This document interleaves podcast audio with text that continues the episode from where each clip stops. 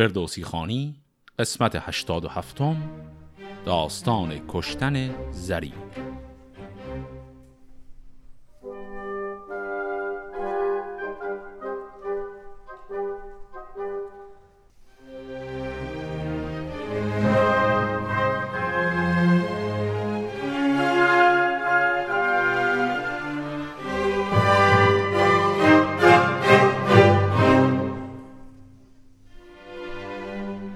قسمت قبل در میانه نبرد ارجاسپ با گشتاسپ تمام شد. در قسمت قبل دیدیم که جاماسپ وزیر ایرانی کل این نبرد رو پیش بینی کرده بود و پیشگویی‌هاش یکی یکی درست از آب در اومد. دو تا از پسران گشتاسپ کشته شدن. بعد فردی به نام گرامی پهلوانی که پسر خود جاماس بود کشته شد و بعد هم بستور پسر زریر. حالا ادامه داستان.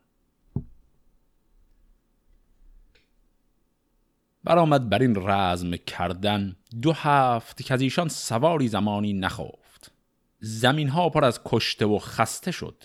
سرا پرده ها نیز بربسته شد. در و دشت ها شد همه لالگون.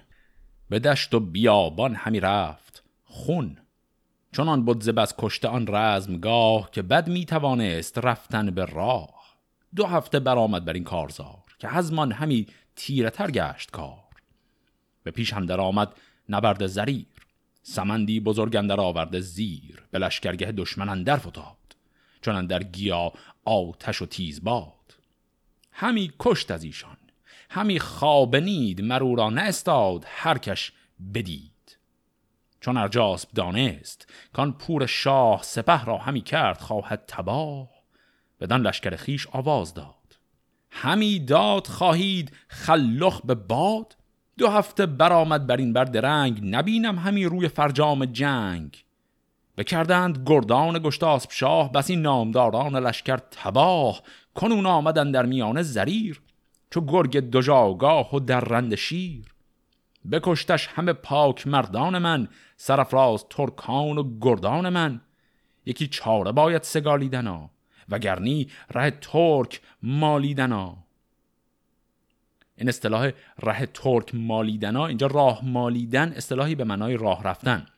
پس میگه یا باید یک چاره بیاندیشیم یا مجبوریم برگردیم به سرزمین توران.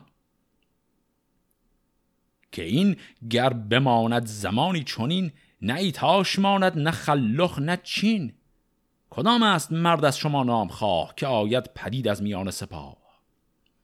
یکی ترگداری خرامت ز پیش خنیده کند در جهان نام خیش.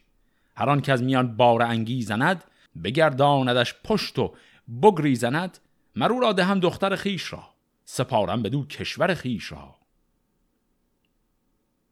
اینهایی که شنیدیم حرفهای ارجاس پادشاه تورانی بود. پس وعده داد کدوم پهلوان حاضر بیاد با زریر مقابله کنه و هر کس بیاد من دخترم رو بهش میدم و ولیعهدی سرزمین رو هم بهش میدم.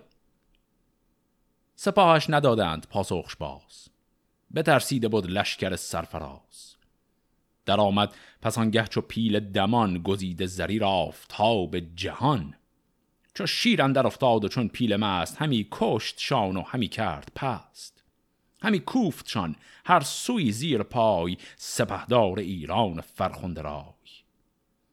چون اجاست دیدان چنان خیره شد. و روز سپیدش شب تیره شد. دگر باره گفت ای بزرگان چین تگینان ترکان و شاه زمین. ببینید خیشان و پیوستگان ببینید نالیدن خستگان. از آن زخم آن پهلو آتشی که سامیش گرز است و تیر آرشی. که تفش بسوزد همی لشکرم کنون برفروزد همی کشورم. کدام است مرد از شما چیر دست که بیرون شود پیش این پیل مست؟ هر آن کو بدان گرد کش تازدا مرو را از آن بار بندازدا چو بخشیدمش بیش بسپارمش. کلاه از بر چرخ بگذارمش. پس اینجا برای بار دوم وعده ارجاسب برای پیدا کردن یک پهلوانی که مقابله کنه با زریر رو شنیدیم.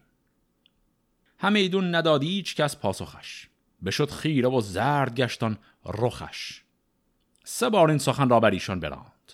چو پاسخ نیامدش خیره بمان بیامد پسان بید رفش سترگ پلید و سگ و جادو و پیرگرگ و در جاسب گفت ای بلند آفتاب به بی خود به تن همچو افراسیاب. به پیش تا آوردم این جان خیش سپر کردم این جان شیرینت پیش. شوم پیش این پیل آشفتم است گریدون که یابم بران پیل دست به خاک افکنم تنش. ای شهریار مگر بردهد گردش روزگار؟ پس بالاخره یه نفر حاضر میشه بیاد و باز هم عین همون پیشگویی که جاماسب کرد. اون پهلوان تورانی که میاد فردی به نام بیدرفش. از او شاد شد شاه و کرد آفرین. بدادش بدو باره خیش و زین. بدو داد زوپین زهرابدار که از آهنین کوه کردی گذار. شدن جادوی زشت ناباکدار سوی آن خردمند گرد سوار. چون از دور دیدش بدان سهم و خشم پر از خاک ریش و پر از گرد چشم. به دستندرون گرز چون سام یل به پیشندرون کشته چون کوه تل. نیارست رفتنش بر پیش روی ز پنهان همی تاخت بر گرد اوی. پس الان فهمیدیم که باز هم عین پیشگوی جاماسب این آقای بیدرفش یک زوپین گرفته دستش و رو در رو با زریر نمی جنگه زریر وسط میدان داره همه رو تارمار می‌کنه. بیدرفش دورش می‌زنه و از پشت سرش می‌خواد بیاد. بیانداخت. زوپین زهرابدار ز پنهان بر آن شاهزاده سوار. گزاره شد از خسروی جوشنش به خون غرقه شد شهریاری تنش. ز بار در افتاد پس شهریار. دریغ آن نکو شاهزاده سوار. فرود آمد آن بیدرفش پلید سلیحش همه پاک بیرون کشید. سوی شاه چین برد اسب و کمرش درفش نکو افسر پرگوهرش. سپاهش همه بانگ برداشتند درفش از بر پیل بفراشتند. پس بدین شکل بخش دیگری از پیشگویی هم اینجا محقق شد و زریر برادر گشتاس پسر لحراس اینجا به دست فردی به نام بیدرفش کشته شد.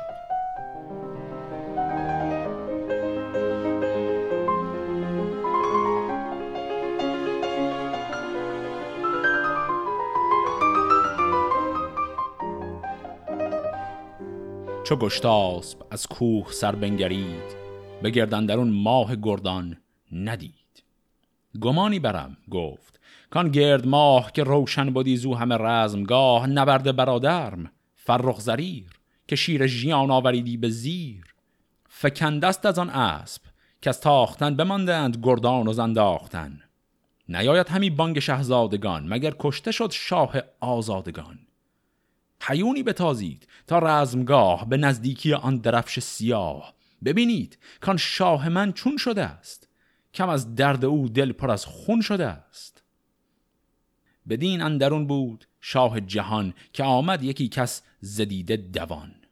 به شاه جهان گفت ماه تو را نگهدار تاج و سپاه تو را. جهان پهلوان آن زریر سوار سواران ترکان بکشتند. زار. سر جادوان جهان بیدرفش مرو را بیافکند و برد آن درفش. چون آگاهی کشتن او رسید به شاه جهانجوی و مرگش بدید همه جامه تا پای بدرید پاک بر آن خسروی تاج پاشید خاک. همی گفت گشتاسب که شهریار چراغ دلت را بکشتند زار. زپس گفت دانند جاماسب را چه گویم کنون شاه لحراسب را؟ چگونه فرستم فرسته به در؟ چه گویم بدان پیر گشت پدر؟ چه گویم چه کردم نگار تو را؟ چه بودن نبرد سوار تو را؟ دریغان گو شاهزاده دریغ! چو تابند ماه اندرون شد به میغ! بیارید گلگون لحراسپی نهید از برش زین گشتاسپی بیاراست مر جستن کینش را به ورزیدن دین و آینش را. پس الان تکه آخر از پیشگوی جاماس می‌خواد عملی بشه و اون هم کینخواهی از زریر هست. جهان دیده دستور گفتش بپای به کینه شدن مر تو را نیست رای. به فرمان دستور دانای راز فرود آمد از اسب و بنشست باز پس فهمیدیم که گشتاسب بعد از این سوگواری که کرد خودش سوار اسب شده بود و می‌خواست که بره برای کین خواهی و جاماس بهش گفت که تو پادشاهی و این کار کار تو نیست. به لشکر بگفتا کدام است شیر که باز آورد کین فرخ زریر؟ به پیش افکند نیزه بر کین اوی که باز آورد باره و زین اوی. پذیرفتم من در خدای جهان پذیرفتن راستان و مهان که هر که از میانه نهد پیش پای مرو را هم دخترم را. همای. پس اینجا گشتاسب هم قسم می‌خوره که دختر خودش رو بده به هر کس که حاضر شه انتقام خونه زریر رو بگیره. زلشکر نیاورد کس پای پیش. نجنبید از ایشان کس از جای خیش. پس آگاهی آمد به دسپندیار که کشته شدن شاه نیز گذار پدرت از غم او بکاهد همی کنون کین او خواست خواهد همی. گو نامور دست بر سینه زد. بدین سان کند گفت هنگام بد. همه سال از این روز ترسیدمی چون او را به رزمندرون دیدمی. دریغا سوارا گوا مهترا که بختش جدا کرد تاج از سرا. که کشتان سیه پیل نستوه را که کند از زمین آهنین کوه را. پس اینایی که شنیدیم حرفای اسپندیار بود وقتی که مرگ اموش زریر رو بهش گفتند. درف شد سر لشکر و جای خیش برادرش را داد و خود رفت پیش. به قلب اندر آمد به جای زریر به صف اندر استاد چون نر شیر. به پیش اندر آمد میان را ببست گرفتان درفش همایون به دست. برادرش بود پنج دانست راه همه از در تاج و همتای شاه. همه بیستادند در پیش اوی که لشکر شکستن بودی کیش اوی. به دازادگان گفت پیش سپاه که ای نامداران و گردان شاه نگر تا چه گویم یکی بشنوید به دین خدای جهان بگروید. بدانید شاهان که روزی است این که بد دین پدید آید از پاک دین. نگر تا نترسید از مرگ و چیز که کس بی زمانه نمرده است نیز. اگر کشت خواهد همی روزگار چه نیکوتر از مرگ در کارزار. شما از پس پشت ها منگرید مجویید فریاد و سر مشمرید. نگر تا نبینید بگریختن نگر تا نترسید از آویختن. سر نیزه ها را به رزم افکنید زمانی بکوشید و مردی کنید. اگر کار بندید فرمان من بماند بدین بد جان من شود نامتان در جهان در بزرگ. بمیرد همه لشکر پیرگرگ.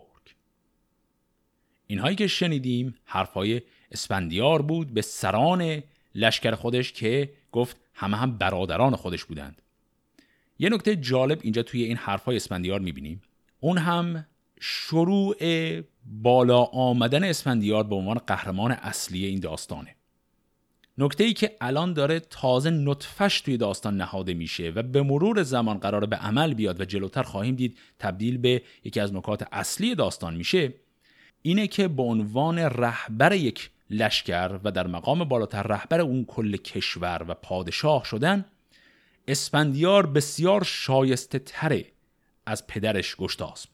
اتفاقی که اینجا افتاد این بود که وقتی زریر خبر مرگش رسید هم اسپندیار و هم گشتاسب بسیار ناراحت شدن طبیعتا.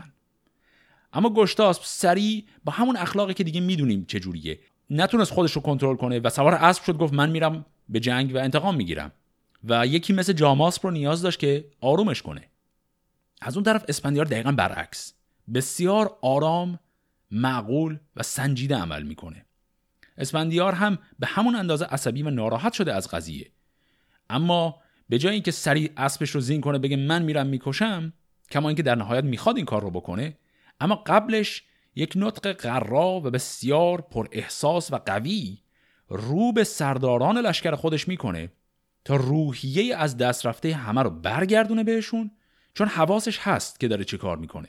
اولین روحیه رو درست بکنه و بعد حالا میرن سراغ این که وارد جنگ بشن و انتقام گیری کنن. این اولین جایی که داریم درایت اسفندیار رو می‌بینیم و تقابلش با شخصیت پدرش. خب حالا که این خصلت اسفندیار رو هم دیدیم بریم ببینیم می‌خواد چه تصمیمی بگیره.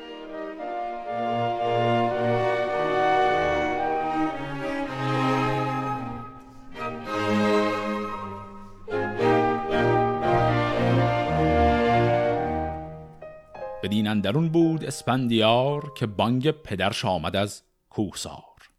که ای نامداران و گردان من همه مرمرا چون تن و جان من. مترسید از نیزه و تیر و تیغ که از بخش ما نیست روی گریغ.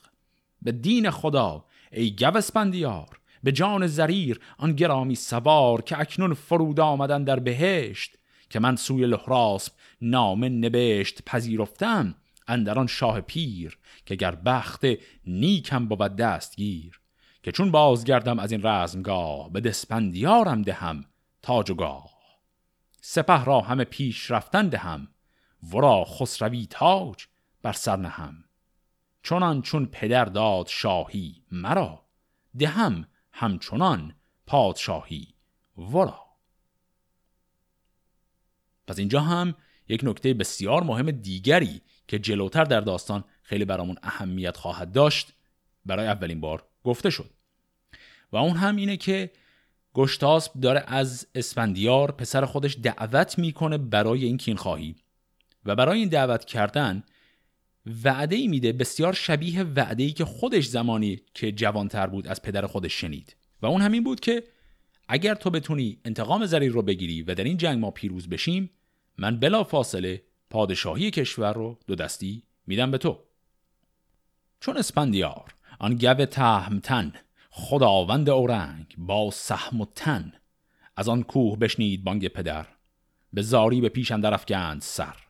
خرامید و نیزه به چنگن درون ز شرم پدر سرفکنده نگون یکی دیزهی برنشسته بلند به سان یکی دیو جست زبند بدان لشکر دشمن اندر فتاد. چونان چون در افتد به گلبرگ باد. همی کشت از ایشان و میخوابنید. زبیمش همی مرد هر کش بدید. و بستور پور زریر سوار ز خیمه خرامید زی اسب دار. یکی اسب آسوده تیز رو چمنده یکی بور آگند جو بخواستش از آن اسب دار پدر. نهاد از بر او یکی زین زر. خب چند تا توضیح؟ این کلمه آگند جو یعنی آگنده از جو یعنی اسبی که آخر پر از جو داشته یعنی اسبی که خوب پروریده شده. اما این توضیح خیلی مختصری توضیح اصلی یک ایرادی که اینجا در داستان به وجود میاد. ما قبلا هم گفتیم بعضی وقتا پیش میومد در شاهنامه که شاعر حواسش نبود یه شخصیتی یه جای دیگه کشته شده دوباره می آوردش و به قول امروزی سوتی می‌داد. در قسمت هایی که فردوسی می‌گفت معمولا خیلی فاصله بود بین جایی که یک شخصیت کشته می‌شد و جایی که یه دفعه اشتباها دوباره برمیگشت. و این فاصله زیاد باعث می‌شد که یه جورایی بپذیریم که حالا به هر حال این اشکالای کوچک هم وجود داره. در مورد آقای دقیقی متاسفانه این اشکال در یک فاصله خیلی کمی اتفاق افتاد. آقای بستور پسر زریر توی قسمت قبل کشته شد. اینجا یه دفعه دوباره زنده شد. و خب این آقای بستور الان می‌خواد انتقام پدرش رو بگیره. بپوشید جوشن. بر او برنشست ز پنهان خرامید نیزه به دست. از اینسان همی ران تا رزمگاه سوی باب کشته همی جست را همی تاخت و آن باره را تیز کرد همی آخت کین و همی کشت مرد. از آزادگان هر که دیدی به راه بپرسیدی از نامدار سپاه. کجا افتاده است؟ گفتی زریر پدرم آن نبرد سوار دلیر. یکی مرد بود نام او اردشیر. سواری گرانمایه گردگیر. بپرسید از او راه فرزند خورد سوی بابکش راه بنمود گرد. اینجا بابک اسم آدم نیست. اون کافش کاف تحبیبه سوی بابکش یعنی سوی پدر عزیزش. فکنده است گفتا میان سپاه به نزدیکی آن درفش سیاه. برو زود کانجا فتاده است اوی مگر باز بینیش یک بار روی. پس آن شاهزاده برانگیخت بور همی کشت گرد و همی کرد شور. همی تاختش تا بر او رسید چون او را بر آن خاک کشته بدید. نمی‌دید رویش چون از دیگ شد جهان مرورا پیش تاریک شد. برفتش دل و هوش و از پشت زین فکند از برش خیشتن بر زمین. همی گفتش. ای ماه تابان من چراغ دل و دیده و جان من بدان رنج و سختی بپروردیم. کنون چون برفتی به کس پردیم؟ تو را تا سپه داد لحراسب شاه و گشتاسب را داد گاه و کلاه. همی لشکر و کشور راستی همی رزم را بارزو خواستی. کنون کت به گیتی برافراخت نام شدی کشته و نارسیده به کام. شوم زی برادرت فرخنده شاه. فرود آی گویمش از خوبگاه که از تو نه این بود سزاوار اوی. برو کینش از دشمنان بازجوی. زمانی بر انسان همی بود دیر. پس آن باره را اندر آورد زیر. همی رفت با بانگ تا نزد شاه که بنشسته بود از بر خوبگاه. شه خسروان گفت که ای جان باب چرا کرده ای دیدگان پر عذاب؟ کیان زاده گفت ای جهاندار شاه برو کینه بابکم بازخواه. بمانده است بابم بران خاک خشک سیه ریش او پروریده به مشک. چون از پور بشنید شاه این سخن سیاهش ببود روز روشن زبون جهان بر جهاندار تاریک شد تن پیلواریش باریک شد. بیارید گفتا. سیاه مرا نبردی قبا و کلاه مرا. اینجا هم به وضوح سیاه منظورش اسب سیاهه. که امروز من از پی کین اوی برانم از این دشمنان خون به جوی. یکی آتش انگیزم در جهان که از آنجا به کیوان رسد دود آن. چو گردان بدیدند از آن رزمگاه از آن تیر آوردگاه سپاه که خسرو بسیچید آراستن همی رفت خواهد به کین خواستن نباشیم گفتند. هم داستان که شاهنشه آن کت خدای جهان به رزمن در آید به کین جستنا. چه گوید همی ترگ با جوشنا؟ گران مایه دستور گفتش به شاه. نباید رفتن بدان رزمگاه به بستور ده باره برنشست مرو را سوی رزم دشمن فرست. که او آورد باز کین پدر. از آن کشت و بازآوری خوبتر. پس باز هم اتفاقی که قبلا افتاد تکرار شد. این بار به واسطه بستور. بستور رفت و با اتاب به پادشاه که برادر همین زریر کشته شده است گفت که چرا نمیای؟ انتقام پدر من رو بگیری. نشش همونجا وسط میدان افتاده. و گشتاس باز هم دوباره غرورش گرفتش عواطفش به غلیان افتاد و سری گفت بله من سوار اسب و برم. و دوباره درباریان و همینطور جاماسب جلوشو گرفتن و جاماسب بهش گفت که اسب و سلاح خودت رو بده به بستور. به هر حال اون کسیه که پسر فرد کشته شده است و انتقام یک فرد رو پسرش می‌گیره.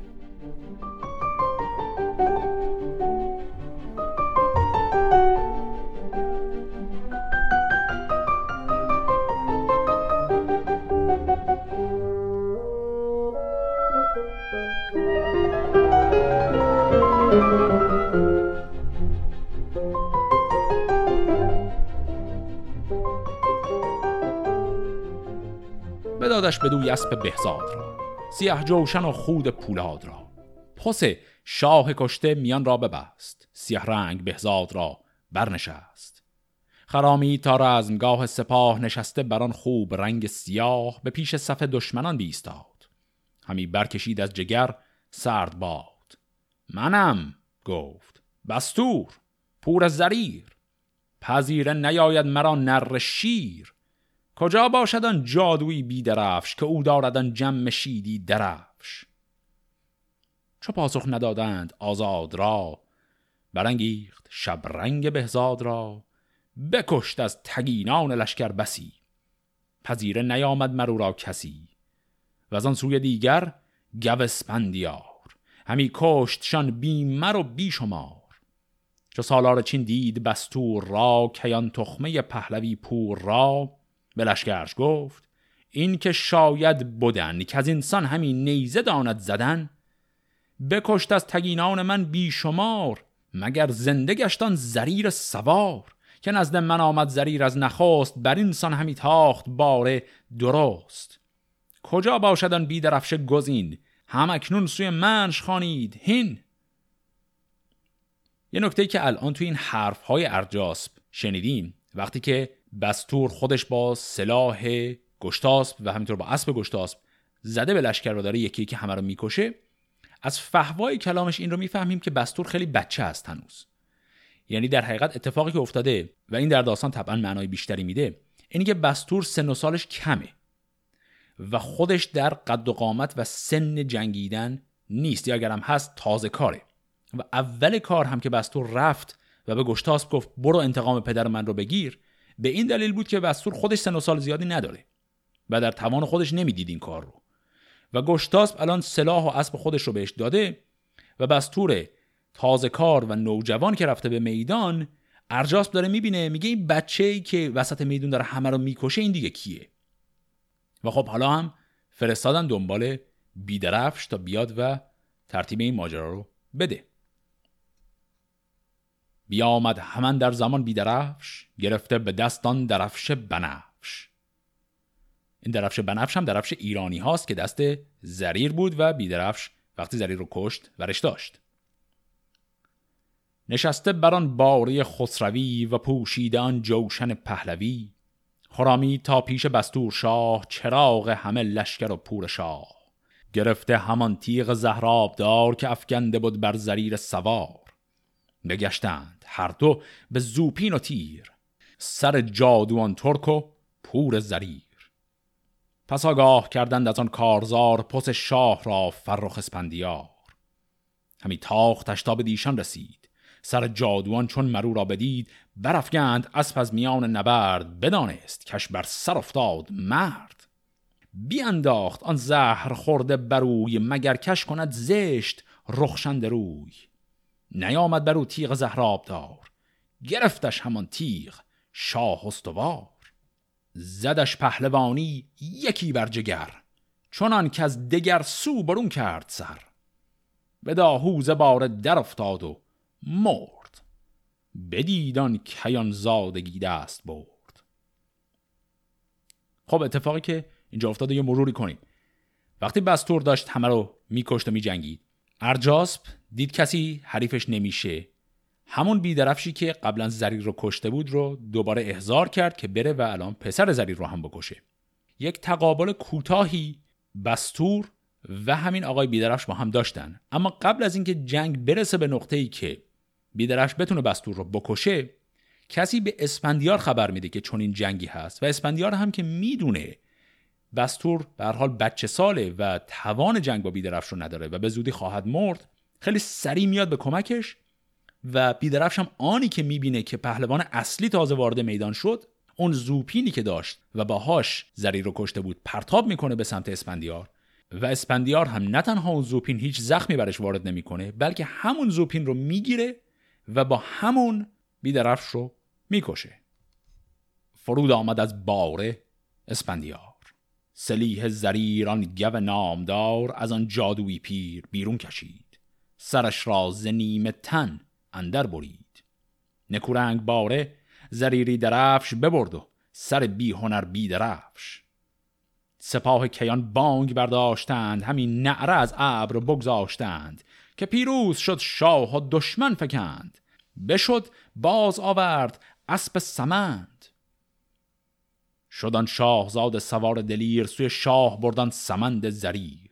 سر پیر جادوش بنهاد پیش. کشنده بکشت. اینت آین و کیش. چو باز آوریدن گرانمای کین بر اسب زریری برافکند زین. خرامی تا باز آوردگاه به سه بهره کردن کیانی سپاه. از آن سه یکی را به بستور داد. پس آن سپهدار فرخ نژاد. دگر بهره را با برادر سپرد بزرگان ایران و مردان گرد. سیام بهره را سوی خود باز داشت که چون ابر غرنده آواز داشت.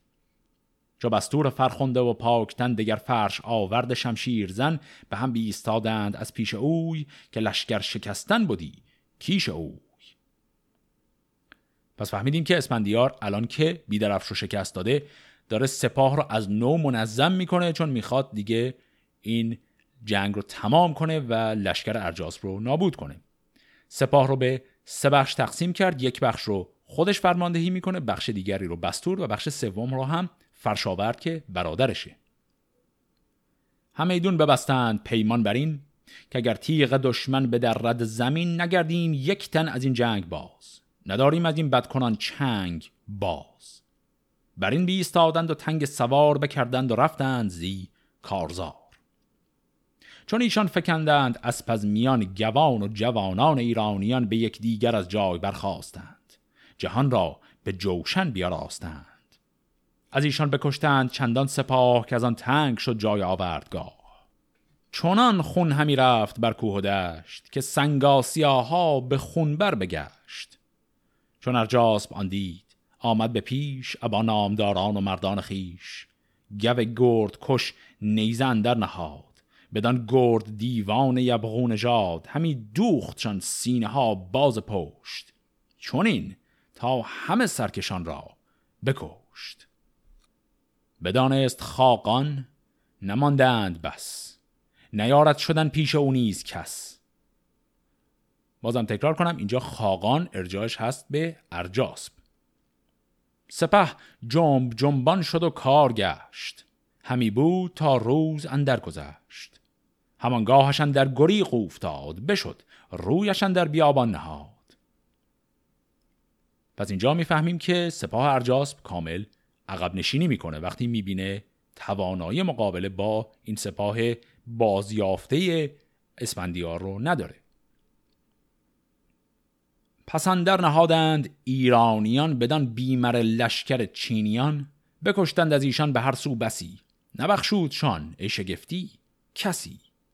چو ترکان بدیدند که جاسپ رفت همی آید از هر سوی تیغ و تفت. همه شهرگانشان پیاده شدند به پیش گوسپندیار آمدند. کمانهای ترکی بینداختند قبای نبردی برون آختند. بزاریش گفتند اگر شهریار دهد بندگان را به جان زینهار به دین اندراییم و پوزش کنیم. همه آزران را فروزش کنیم. اگر خاطرمون باشه کل این جنگ جدیدی که بین ایران و توران یا بین ارجاس و گشتاس پیش اومده بود سر ماجرای دین بود. چون دین ایرانیان دین زرتشت بود ولی تورانیا به دین قبلی هنوز اعتقاد داشتند. و الان که باقی مونده سپاهیان لشکر توران اونایی که دیگه نتونستن عقب نشینی کنن اومدن خودشون رو تسلیم کنن در قالب تسلیم میگن ما این دین جدید رو میپذیریم. از ایشان چو بشنید اسپندیار به جان و به تندادشان زینهار. بدان لشکر فرخ آواز داد گو نام بردار فرخ نژاد. که ای نامداران ایرانیان بگردید از این لشکر چینیان. کنون که این سپاه عدو گشت پست از این سهم و کشتن بدارید دست. که بس زار وارند و بیچاره وار دهید این سگان را به جان زینه هار بدارید دست از گرفتن کنون مبندید کس را مریزید خون. متازید و این کشتگان مسپرید بگردید و این خستگان بشمرید. مگیریدشان بهر جان زریر بر اسپان جنگی مپایید دیر.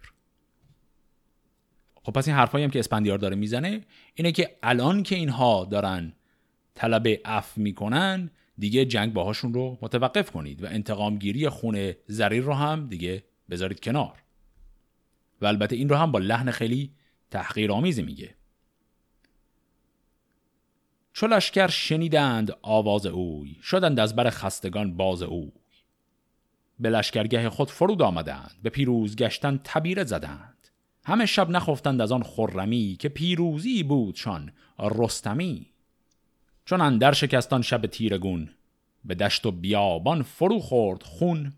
گو نامور با سران سپاه بیامد بدیدن در آن رزمگاه.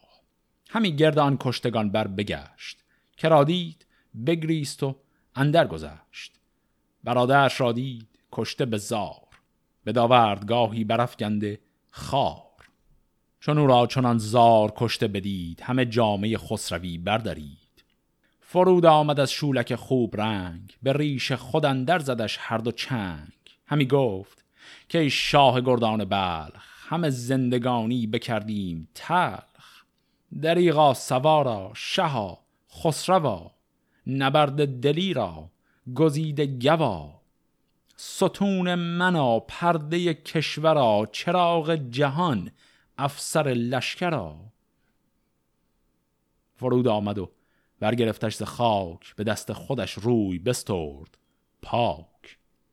به تابوت زرینش در نهاد. تو گفتی زریر از بنه خود نزاد. کیان زادگان و جوانان خیش به تابوت ها اندرفگند پیش. بفرمود تا کشتگان بشمرند. کسی را که خسته است بیرون برند. بگشتند بر گردان رزمگاه به دشت و به کوه و بیابان راه. از ایرانیان کشته بود سی هزار. از آن هفت صد سرکش و نامدار.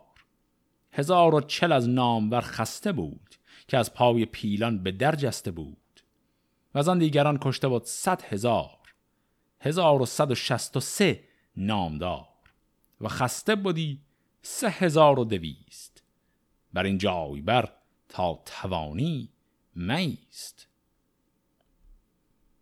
خب از در انتهای این جنگ هم آمار کشته ها و زخمی های هر دو طرف رو شنیدیم و به وضوح کشته ها و زخمی های تورانیان خیلی بیشتره.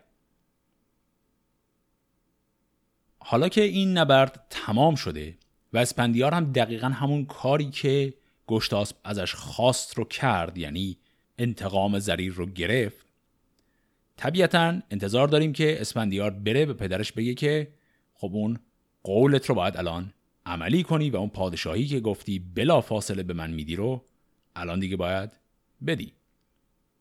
و گشتاسب هم البته همون گشتاسب مغروری هست که دیگه در جریانش هستیم.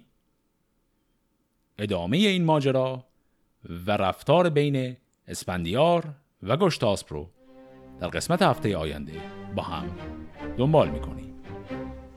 فعلا خدا نگهدار.